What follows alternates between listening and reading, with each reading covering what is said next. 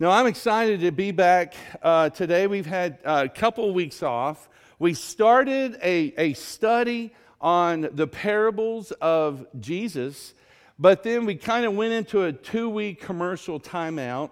Uh, we had the student fall retreat a couple weeks ago, and then last Sunday was the children's musical. And both of those were really good events, and today is the Sunday before Christmas. So when you think about that, you've got to wonder, what kind of a message do you hear on the Sunday before Christmas? And to me, I think there's no better message than to hear the parable of the widow and the unrighteous judge. And you're going to be thinking, that has nothing to do with Christmas. But at the end of the message, you're going to see it has everything to do with Christmas. Okay, so today in Luke chapter eighteen, that's where we're going to be. If you have your Bibles, you can be turning uh, to that right now. But that's where we're going to be, and it's the, the widow and the unrighteous judge. Now, let me uh, read it for you. In Luke chapter eighteen, it starts off by saying these words. Now he was telling them, that's Jesus, now he was telling them a parable to show that at all times they ought to pray and not lose heart. Those are two key points of this parable, that they should pray at all times and not lose heart. And then he said this, there was in a certain city a judge who did not fear God, and he did not respect man. And there uh, was a widow in that city, and she kept coming to him saying, give me legal protection for my opponent. And for a while he was unwilling. But afterward he said to himself, even though I do not fear God nor man, yet because this widow bothers me, I will give her legal protection, lest by continually coming to me, she wear me out. And the Lord said, hear what the unrighteous judge said. Now shall not God bring about justice for his elect, who cry to him day and night? And will he delay long over them? I tell you that he will bring about justice for them quickly. However, when the Son of Man comes, that's Jesus, will he find faith on the earth? So there you have it. There is the parable of the widow and the unrighteous judge. Um, I think that if you want to know the secret to getting your prayers answered, this is your parable right here. The things that you find are most important to you, Um, more than anything in the whole world, so much so that you take these prayer needs to God and you want to know, God, will you answer me and what I'm asking you to do for me? You're going, you're going to find it right here. This is your parable. There is no other passage, no other parable, nothing that you will find in the Bible that will put you where you need to be in this area of having the most important things closest and dearest to you, to know that God is going to hear and God is going to move, then right here. This is it. If you needed to know, here it is. So you want to mark it, you want to write it down. This parable right here, of all the parables, and there's a lot of parables that Jesus told, but this one here is my favorite parable, and for good reason. I really believe that this parable and what it says uh, takes a precedent move in what happened in my dad's life when my dad became a Christian uh, eight to ten years ago. Um, and I, I'll fill in the blanks on that as, as we go on um, throughout this message. But when I was, uh, I was saved when I was nineteen. I was in college, and when I came to know Jesus, I immediately started praying for my family, uh, because my family, uh, as great as they are, they didn't know the Lord. And so as days turned into weeks and then weeks turned into months of praying, praying that God would do to my family what he did for me, and then the years, and then the many years went by. This is the parable that kept me focused on where I needed to be. Because, y'all, there were a million times I felt like giving up. I mean, after all, God's not listening to Ed because he hasn't done anything in the life of my mom and dad. Why even bother anymore? I cannot tell you how many times the discouragement and everything that kicks in because God's not moving. God, why aren't you moving? And I would always be drawn back to what we find in this parable. How many of you here today uh, have been there, or maybe you're there now, where you're just drained on, God, why aren't you moving? This is so important to me. Whatever need you might have. Every single one of us. If you're not raising your hand, you're going to be there someday. It's going to happen.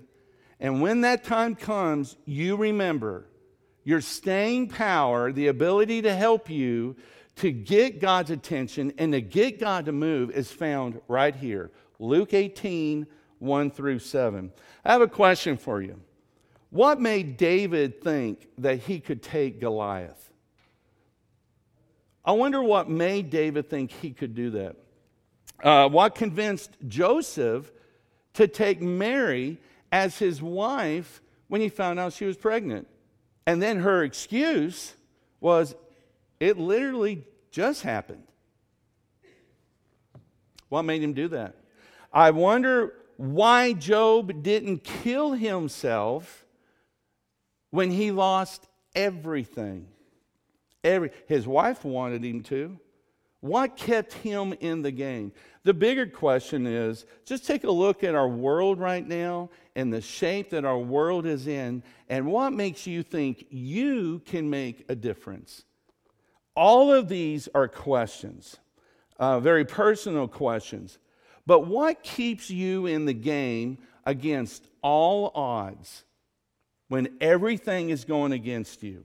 Where is the hope in believing that things will turn out for the better or for the good? The answers to all of these thoughts and questions, they're right here in these seven, eight verses. Now, here's what I want us to do. Let's take a look first at the widow. In your bulletin, if you're taking notes, let's take a look first at the widow. What do we know about the widow? First, we know that this is a cultural thing, but in the days of Jesus, the wife of a deceased husband had no legal right to inherit the husband's estate. Did you know that? In the days of Jesus, They were, there was a, a very low priority to women in general, and not just to women, but to those who were widows. Now, you would think if anyone got a break, it would be those who are defenseless, those who are without help, those who are widows. But it was to the opposite. And the opposite, if you were a widow in the days of Jesus, you were really not doing well. Because it was a very strong male-dominated uh, society. And a widow in the days of Jesus didn't even have legal rights. I mean, she was literally lower than an animal in the days of Jesus. That's what we know about the, the widow. Here's something else that we know about the widow. We don't know, we don't know how she was being cheated, because in this parable, she was going to the unrighteous judge seeking legal protection from my opponent. We don't know all the things involved, but the one thing we do know, the judge was for the opponent, not for the widow. That judge did not care one single bit about this lady and the problems that she was going through. Not at all. Not at all. He initially began his position by being against her. So she had every single thing going against her, didn't she? I mean, the only person that could help her is this no good for nothing, unrighteous judge, and that was it. And yet she went to him in this parable day and night, saying the same thing. Give me legal protection for my opponent. We know that she was holding on by a hair. There are many of you in here, you have been praying and seeking for answers to things where you too were holding on by a hair. You just, you wonder, how much longer can I continue to seek after the thing or things that I really want to see happen in my life when nothing seems to be going on? The widow's constant appeals were hurting the judge's reputation. If you take note, um, in verse four it says, "And for a while he," the unrighteous judge, "was unwilling, but afterward he said to himself, even though I do not fear God, nor do I fear man, yet because this widow," see, she doesn't even have the decency to have her name spelled out, "yet because this widow bothers me, I'm going to give her legal protection, unless by her continually coming to me she wear me out." You know, in the Living Translation Bible, it says she drives me up a wall. She's a broken record and she won't shut up.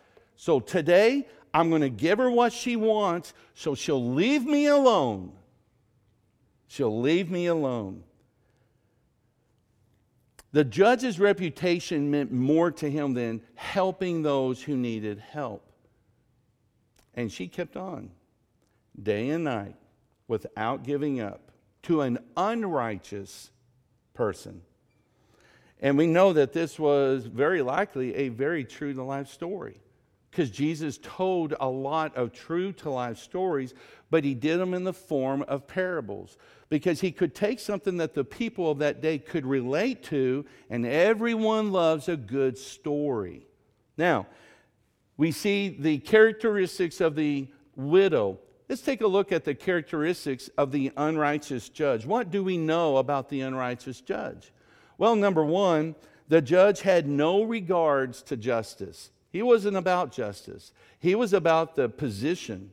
He was about the power that came with it. Maybe the name recognition. But he was for anything but for doing what was right. We know that, because Jesus even identified this man as such. He was not for justice. He had no regards of respect to mankind, and he didn't even have respect to God himself. Now, it's one thing to run into people that are, for whatever reason, um, they're just they're just not the nicest people. They don't treat you nice. They don't speak well of you nice or anything uh, along those lines. It's another thing to find those who have absolute no fear of God.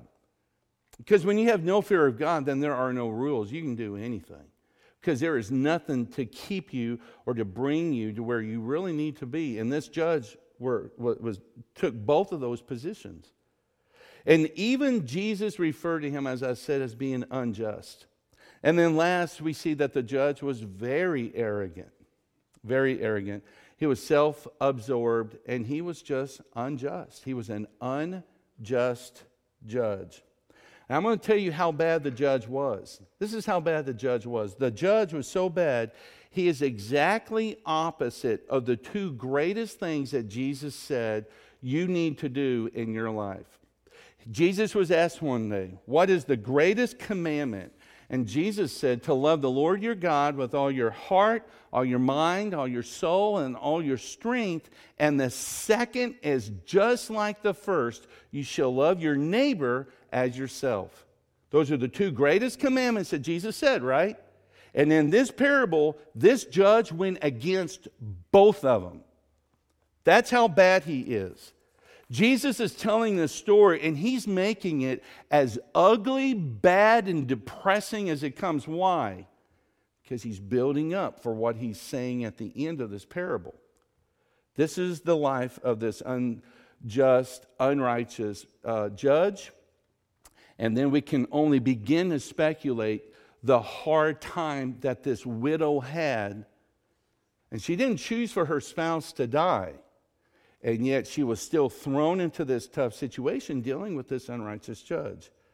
And keep in mind, the widow was not seeking an advantage. She just wanted justice.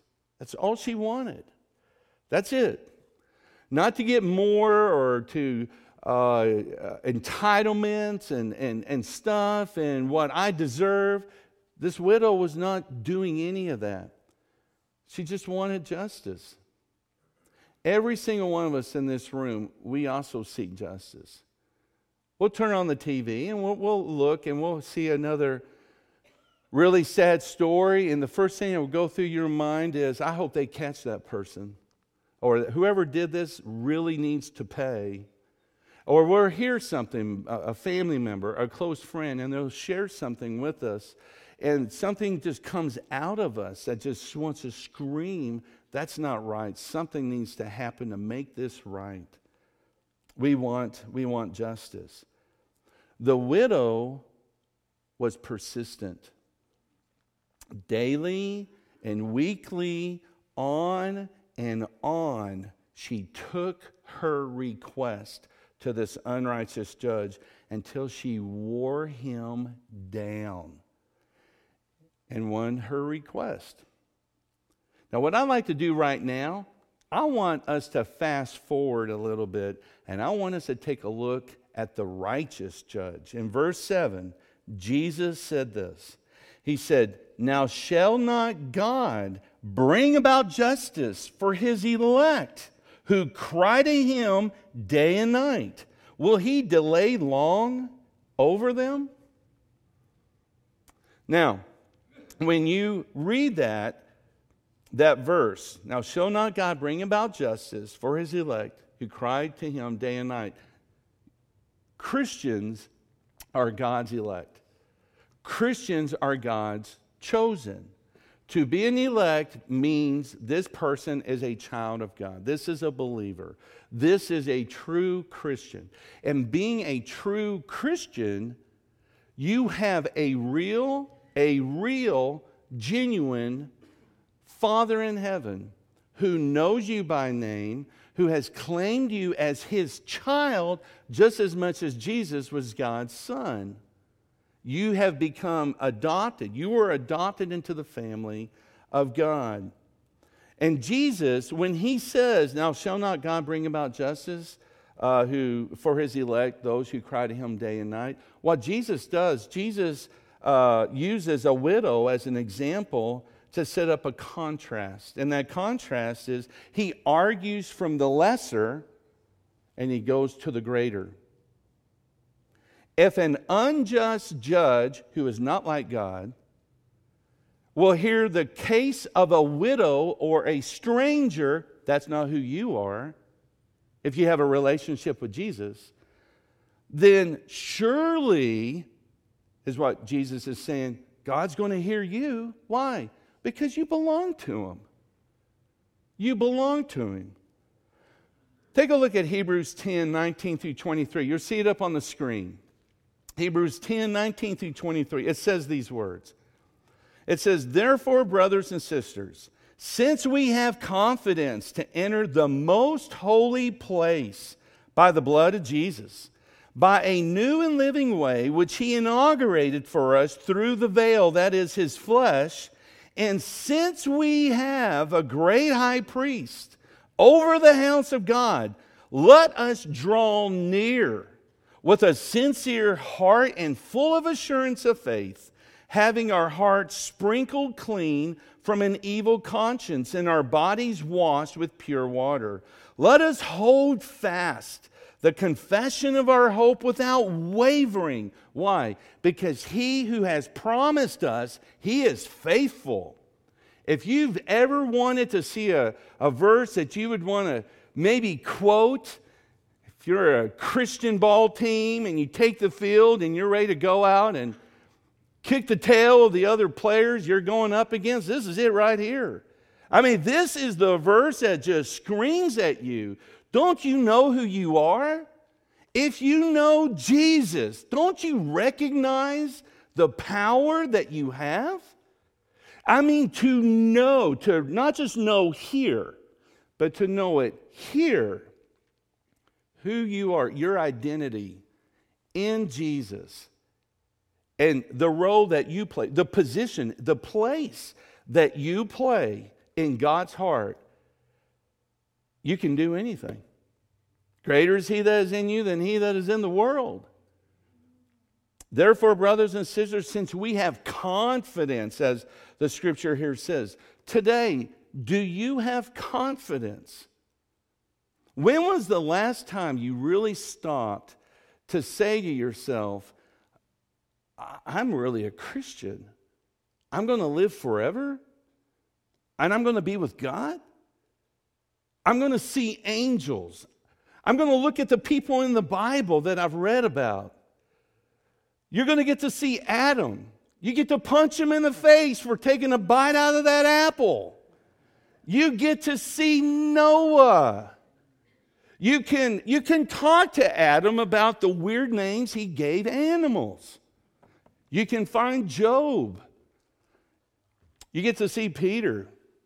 You get to see James. I mean, you get to see all these people that we read about. You get to see angels. You get to see the different types of angels. You get to see angels that are warriors. You get to see big angels and you get to see little angels. I don't know why there's a difference, but there's big and small people, so I guess there's big and small angels. I don't know. You get to see all of this. And the best part, you get to see Jesus. You get to see Jesus. Just as Mary hung on to Jesus' feet after the resurrection, and Jesus said, Mary, don't touch me yet, because I've not yet ascended to the Father. Yet is that key word. You're going to get to bear hug Jesus. You're going to get to fall at his feet. You will always, and I will, you will always see the nail prints in his hand for all eternity. Because for all eternity, we're going to be reminded the only reason why we're up there is because he came down here as a Christmas gift.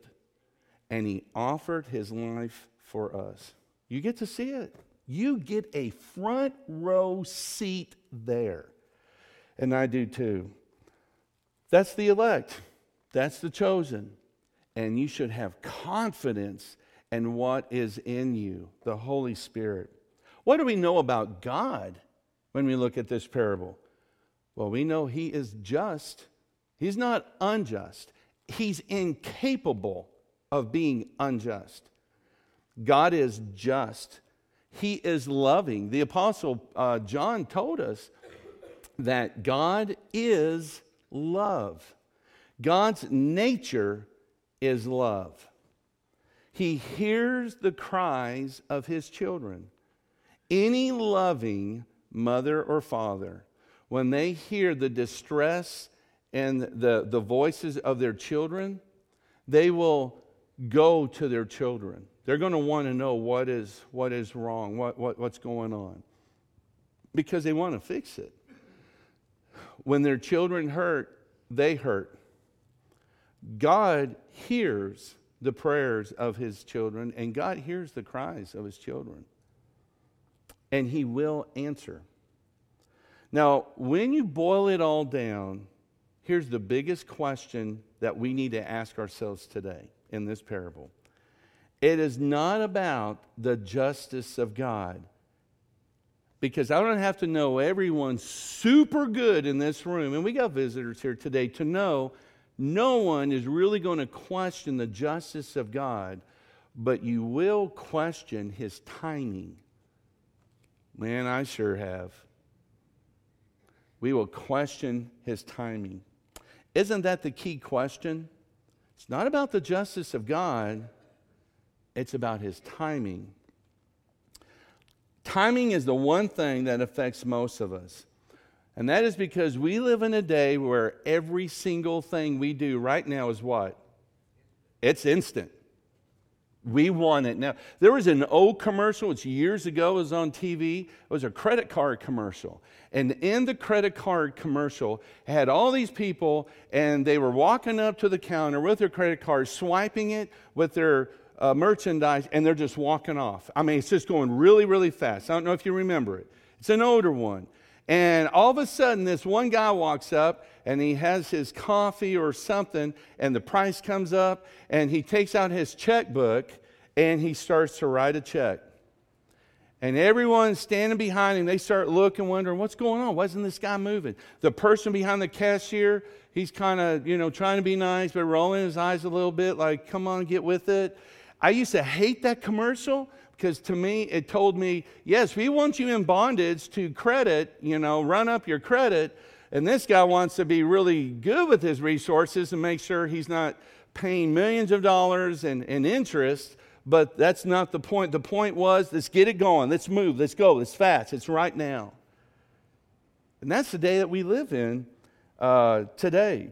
Everything today is made for a fast pace, fast results, fast answers. But that's not the way that the Bible sees things.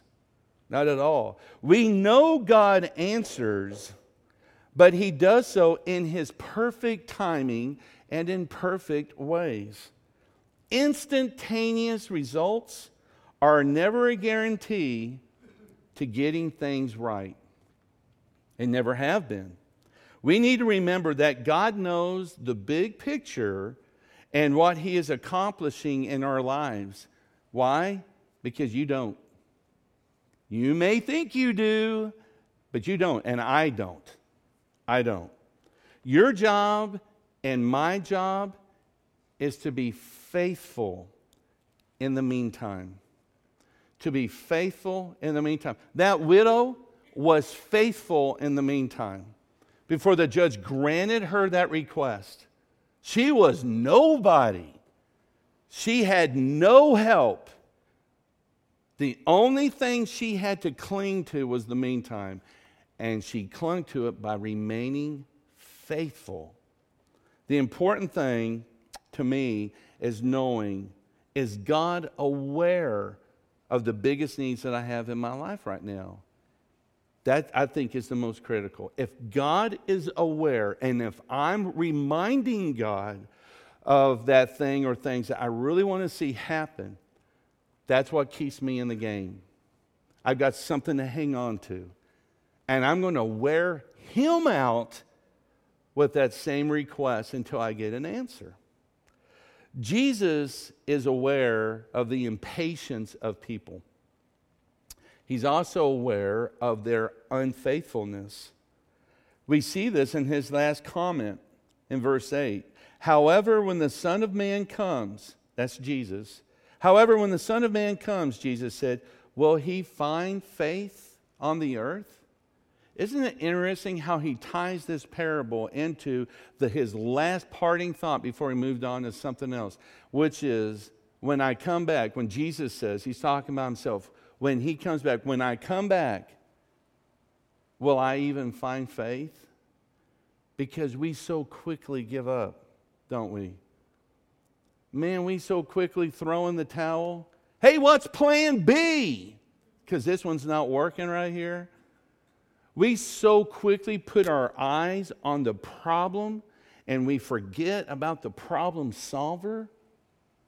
That giant in front of us is so big, I don't even need to pray about that one. There's no getting through that. And we move on. When the Son of Man comes, will He find faith on this earth? Did you know that the biggest problems in your life will not so much involve the things that happened to you as much as your response is and will be to your problems is the real question. The real question is not the problems, it's how you respond to those problems. You know, someone once said, and you're going to see this on the screen because this is powerful. This is really, really good. Persistent prayer is the demonstration of faith in God. You know what happens when you continue to take that one need that you have to God over and over and over? You know what you're exercising? Faith. You're exercising your dependence on God. God, I'm not giving up. I'm going to hang on and I'm not letting go until you bless me. You're not giving up. He answers, and His answers are always decisively, and they're just. And then Jesus told us too. He said, don't lose heart. Don't lose heart. Is it not interesting that he tells us don't lose heart? You know why he tells us to not lose heart in this parable? Because that's his way of telling us sometimes when you pray, your answers, I mean, your prayers are immediately answered. He's going to move. He's going to do it. There are some times when you're praying, we don't get an answer. We have to wait. And sometimes the answer is just no. Why is it that we're so drawn to think that the answer is always no when we pray and talk to God? It's because we equate God with maybe an earthly family member, or maybe it's an earthly father that was rough, that was mean, that was tough. That's not who God is. That's not who God is. When things don't go our way, the way we think that they should go, we check out. We give up. We switch gears. When our whys go unchecked and the how could yous go unanswered, we abandon our belief in God and we begin to search for something else. That's what we do. That is why Jesus tagged on to this parable, this thing about don't lose heart. Don't give up. That's what he is saying. That's what he is saying. Uh, you know, this type of questioning of God's timing, because we would never outwardly want to say, God, sometimes your timing pretty much stinks. I mean, if you could just do it as I see it unfolding right here, we would both be very, very happy. We would never say those things, but we think them. We will imply them, but we won't say those words. Do you know, though, that mindset is universal? Oh, it's everyone in this room. We wouldn't want to admit it, but it is. Did you know that we see a small picture of that that even goes on into heaven? Because these are people, and this is how this is what we think. This is what we so easily give up and do. You'll see this on the screen in Revelation chapter six, verses nine through eleven. It says these words. When he opened the fifth seal, I saw the altar of the souls of those who had been slain because of the word of God and the testi- testimony that they had maintained. They called out in a loud voice, how long, sovereign Lord, holy and true, until you judge the inhabitants of the earth and avenge our blood? There's a seal. There is a place in heaven for those who had to give their pay the ultimate price, which was their life, and to be a martyr for the faith, that even now, right now, today, they're in glory, yes, but they're crying out, when are you going to do something about us? Isn't that interesting? Because when you read the rest of this, it says, then they were giving a white robe, they were given a white robe, and they were told to wait. Boy, we don't like waiting, do we? Why are we waiting? We'll find out. I mean, we're going to get the answers one day.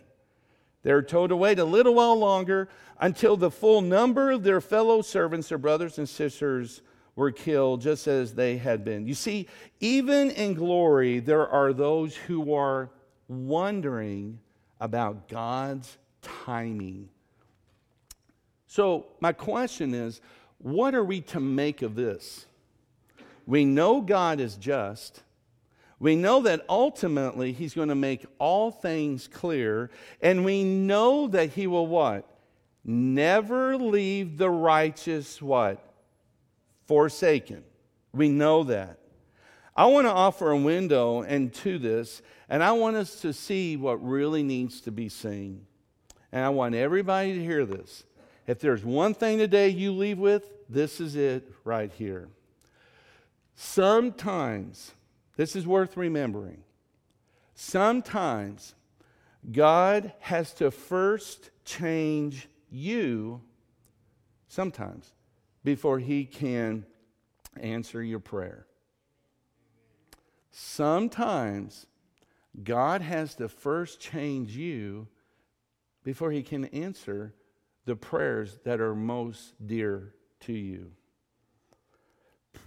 Perhaps maybe the reason that God has not moved in accordance to your prayers today, some of them, is because he's waiting on you. That's interesting.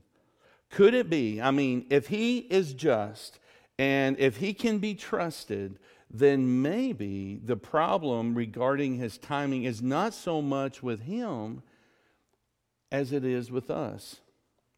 That was the case for me. My father accepted Christ twenty-six years after I became a Christian. I accepted Christ literally uh, about two weeks, ten days before my second year in college. And uh, I didn't know a, I didn't know one single thing about the Bible. I I knew I only knew where Genesis was because that was the first book of the Bible. I didn't know what it meant. And when I got saved, and things started escalating so much in my life, and I was like a sponge. I wanted I felt embarrassed because I didn't know anything. So I would just spend my time reading the Bible and getting more confused because everything I read didn't make any sense to me except for the one-syllable word parts of the Bible. And, and so, but I stuck with it. But the one thing that I knew, heaven's not heaven unless my family is with me. It's just not. It's hell. Like literal. And I started praying for my family. They had a lot of religion. They didn't have the relationship. We all know a lot of people that have a lot of church, but they don't have Jesus. And uh, and that's sad because that's close, but that's not close enough. So I started praying. You know what I, and there were so many times, gosh, I just wanted to just, you know, I could spit and chew nails because it's like, God, you said that your will is that none should perish but all come to repentance. I agree with you on that. Hello, my mom, there's my dad, there's my brother. But I would pray just nonstop. And there were times I gave up. Then there were other times God would come along and get a hold of my attention. I would read this, and he said, well, he said pray at all times. He said, don't lose heart. Well, I'm not praying at all now, and I've totally lost heart. I need to repent and free, ask God forgiveness on that and get back in the game, and I would do that. And go a long time up and down, up and down, until my dad got radically saved. Radically saved. What I now know, what I did not know during that whole long time, is God was doing a lot of things in my life that I needed. I didn't know I needed. I thought I was just fine. I was not just fine. He was helping me to learn to depend on Him. Because if what would happen if God just answered your every single prayer within twenty-four hours? Would you have any faith in God? No. Because He's just, you know, He's your constant yes guy. So really, when you, even now when you pray to Him, it's, you're wasting your time because you know He's going to do it anyway, right? Because He always does it within twenty-four hours. To pray constantly, even when things don't look good, and you keep on doing it day after day. Not real long periods of time, but from the heart, it can be twenty seconds. God, today I need you to remember my mom, my dad, my brother, they're going to hell. I don't want that to happen. You don't want that to happen. I'm telling you right now, you need to do something about that. Because I'm agreeing with God. That's what God's heart is too. He doesn't want that to happen to anybody. So He'll do things and get our attention. And He got my attention. Not just in that area of dependency, but boy, did I have a problem with patience. It's the fruit of the Spirit I'm still working on. But uh, it's uh, he, he helped me to learn this thing that we call perseverance. And I'm telling you, when you're not getting the most important thing that you want happen in your life, you're going to do one of two things. You're going to persevere and keep doing it until you take that last breath, or you're going to give up. And when salvation is at stake, you can't afford to give up praying for other people. Amen? You can't do it. It's too important. It's too costly. And that is the question that Christ asks at the end of the parable. When the Son of Man comes, will He find faith? Whatever it is that you yourself are facing in life today, have you given up? Here's a question. If God were to come back today, would he find faith in you? Would he find faith? And the way you go about your life and doing what you do for your family, I'm talking to the men now, will he find faith in how you're driving that car regarding your home, your job, your family, your kids? Are you, are you moving in faith? What's he going to find when he comes back? Or maybe before God can do that thing that he needs to do in your life, he needs to change something first, so that when he brings about that answer, it's just going to connect. It's going to connect. We can know God's heart toward us. We see it up on the screen. Matthew seven, seven through eleven. Here's God's heart. Here it is. Ask and it will be given to you. Seek and you will find. Knock and the door will be opened. For everyone who asks receives, and the one who seeks finds. And to the one who knocks, the door will be opened. Which of you, if your son asks for bread, you're going to give him a stone? This is Jesus talking. Or if you, or, or if he asks for a fish, is he going to give him a snake? If you then, though you are evil, because we're sinners, if you are evil, if you know how to give good gifts to your children, how much more will your heavenly Father in heaven give good gifts to those who ask? You want to know God's heart? It's right here. He wants to. He wants to. It's not a name it and claim it, because that's not biblical. He wants to give you the things that are most important to you that lines up with his will. And we know his will to, about salvation, don't we? God is not slow concerning his promise, as anyone counts slowness, meaning, see, that's another timing thing, but is patient toward you, not wishing anyone should perish, but that all come to repentance. That's where it starts. I stated at the beginning of the message today that this is the ideal kind of message to bring as we enter into Christmas. Why is that?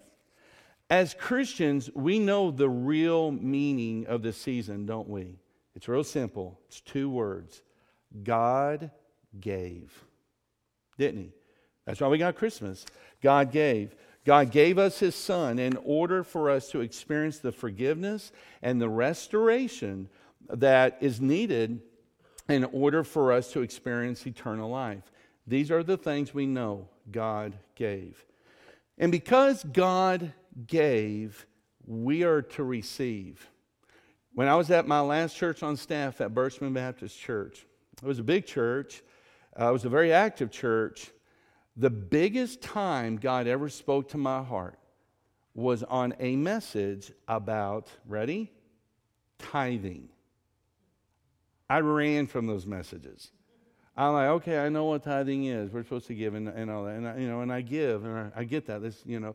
And I remember the day when I went to church, it was going to be on tithing, which they never uh, spoke on tithing much at all. Um, I thought, well, I don't need to go. I know what tithing is. But I went. And at the end of the service, Brother Miles was done. The sermon is over. And all of a sudden, they're taking up the offering, and right before he prayed us out, and we, that's the way we did things over there. He prayed us out, and we were done. He stopped, and he said, you know what? I have this strange desire. I need to say something. And he goes, it's not another sermon. I'm just making a point, and I'm going to pray we're done. And everyone's just, you know, sitting there looking, and I was too, mostly. And then he said, some of you are not, you, you don't have a problem with giving, but some of you have a problem with receiving. And I tell you, God, it's like he took a, he just took a spear and he just impaled me to the, to the chair I was sitting in. I've never heard that. And I thought, That's me. I don't have a problem in doing, but it's in receiving. And that was me. And I remember when he said that, he said these words. If you have a problem with receiving, you're just as bad as one who has a problem with giving. And I'm like, okay, you can shut up now. I can't even breathe. I felt like I was just getting boxed all over the place. Do you know in life you're going to be both givers and receivers? We're celebrating a holiday where God gave. God gave. And as we enter into the week of Christmas, what better way is there than to honor the Lord by being givers and receivers, but primarily givers this week? What do I mean by give? What was in the parable today that we read? What is the one thing Jesus said, I want you to do? Don't ever forget it, especially if you got tough times happening or coming. He said, pray. He said, don't give up. Pray, pray, pray. Never give up. Never lose heart. Pray. I want your prayers. I want you to depend on me. I want you to have faith in me. Pray. Don't ever give up. You want to know how important your prayers are? One more verse on the screen. You'll see it. In Re- Revelation five eight, it says this. And when he had taken the book, the four living creatures, the twenty-four elders fell down before the Lamb. We'll talk about that in another sermon some other day. Doesn't matter. Having each one a harp and golden bowls full of incense, which are the prayers of the saints. Here's one thing I want you to notice right there in that verse. How important are your prayers to God? How important are they? Well, right here, some act takes place in heaven. We get to see it happen when it happens. And the biggest figures, the most important figures of whoever they are, they fall down before the Lamb because they're not worthy to even stand on their free, their feet in front of Jesus.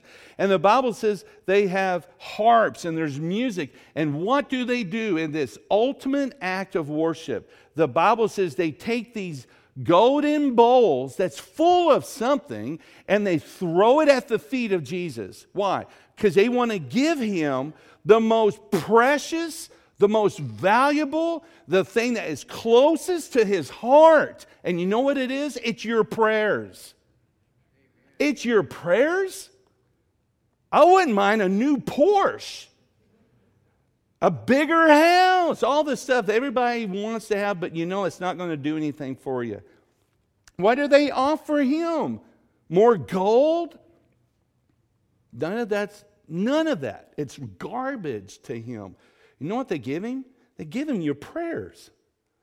At this ultimate time of act of worship, they give the Lord the one thing he desires the most. You know what it is? It's you. It's you. And it's me. So important is it, y'all, that when you pray, your prayers are stored away. And they're in a golden bowl, which smells like the fragrance of something so beautiful that they throw it before the Lamb. Why?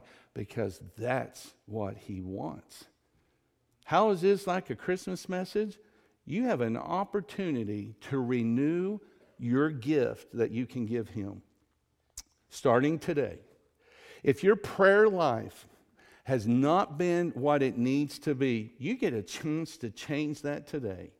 When you go through this week and you're reminded of the gifts and everything, remind yourself of this. You get to be a gift to God by offering him what is most important in your heart. And every time you offer him your prayers, you're giving him a gift, a, the gift that he wants. And isn't it interesting that the gift that he wants most is your undivided attention? That's what he wants. That's all he ever wants. Just like a mom or a dad wants their children to at least acknowledge that they're alive and that they remember their parents, God wants us to acknowledge him. And so today, if you are here, you need to remember, persistent prayer is a demonstration of your faith. And if a widow who had no rights could get her prayers answered, what better chance do you have in getting the things that are most important to you when you go before the King of Kings, who is the ultimate righteous judge. We need to remember, too, that persistent prayers will also ref, uh, refine uh, your, your, your prayers. Ruth Graham, Billy Graham's wife, made this comment one time. And this area is, I think, of our prayers being refined. You know what she said?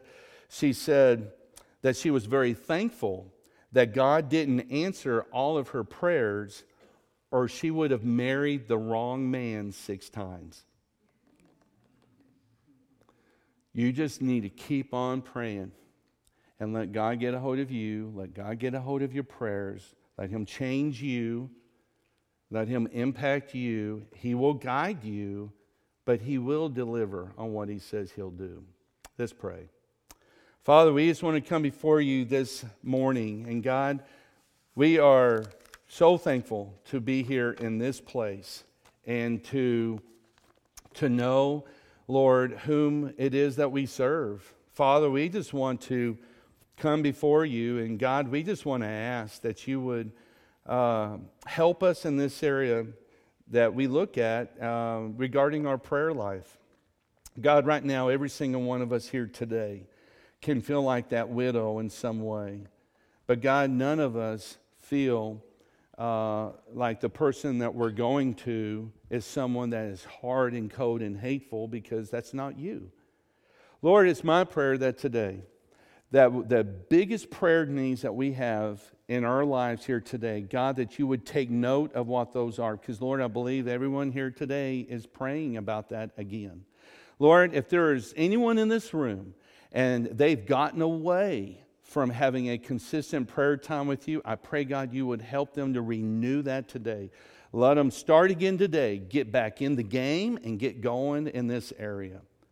But Lord, we are thankful that because we are Your children, we have You to go to in this area uh, for our needs to be met. And I pray, God, that You would move in this area. In Jesus' name, amen.